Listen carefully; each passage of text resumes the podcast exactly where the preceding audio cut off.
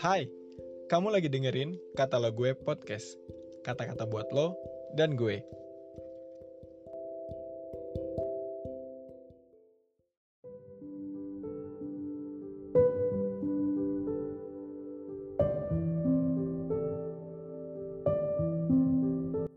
Shalom teman-teman semua.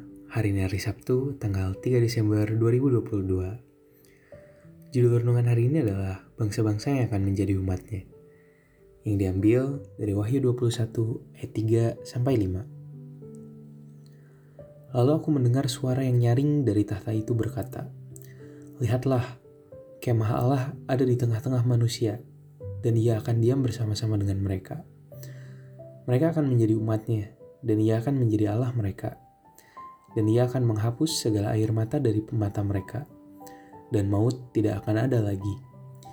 Tidak akan ada lagi perkabungan, atau ratap tangis, atau duka cita, sebab segala sesuatu yang lama itu telah berlalu.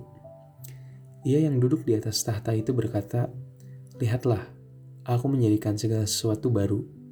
Dan firmannya, Tuliskanlah karena segala perkataan itu adalah tepat dan benar. Jika kita membaca Alkitab, dari kitab kejadian pasal 3 hingga peristiwa di kitab Wahyu pasal 20, kita melihat bumi mengalami silih berganti kehadiran dosa dan kematian. Tetapi di akhir pasal 20, Yohanes melihat Tuhan memberikan penghakiman terakhir atas setan, membuang semua kejahatan ke dalam lautan api. Pada saat itu, seluruh ciptaannya akhirnya akan bebas dari segala kejahatan. Dan selanjutnya adalah gambaran tentang bumi yang dibuat ulang dan dipulihkan.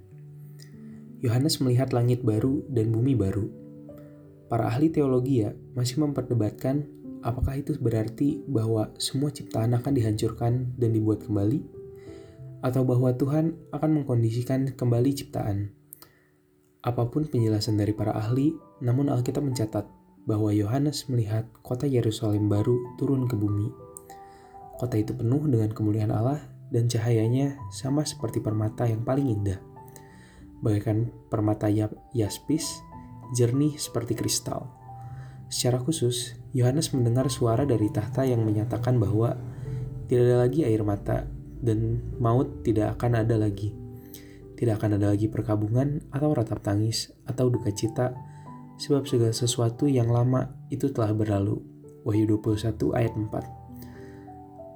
Pada saat yang sama, Yohanes juga mendengar peringatan tentang dosa.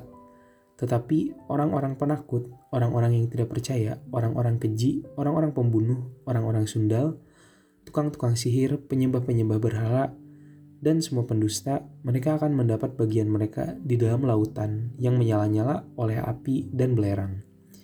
Inilah kematian yang kedua, Wahyu 21 ayat 8. Ini semua adalah nubuatan akhir zaman. Akan datang era yang sama sekali baru. Era bumi yang baru, langit yang baru, era Yerusalem baru, era di mana umat percaya dari berbagai bangsa akan menjadi umatnya. Era di mana tetapi tidak akan masuk ke dalamnya sesuatu yang najis, atau orang yang melakukan kekejian atau dusta tetapi hanya mereka yang namanya tertulis di dalam kitab kehidupan anak domba itu. Wahyu 21 ayat 27. Lalu, apa yang harus dilakukan umat Allah di masa kini? Berjaga-jaga karena tidak seorang pun yang tahu kapan Yesus akan datang untuk kedua kalinya. Tetapi seperti ilustrasi tentang gadis yang bijaksana dan gadis yang bodoh. Hendaklah kita menjadi seperti gadis yang bijaksana, yang mau pelita dan minyak dalam buli-buli mereka Maknanya, kita senantiasa hidup dalam terang dan hidup dipimpin oleh roh Allah. So guys, itu aja hari ini. Semoga kalian semua terberkati. Have a nice weekend and God bless you.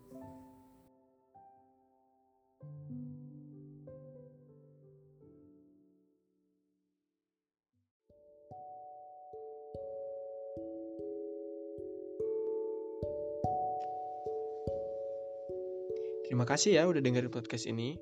Jangan lupa di follow dan juga di share ke teman-teman yang lain ya.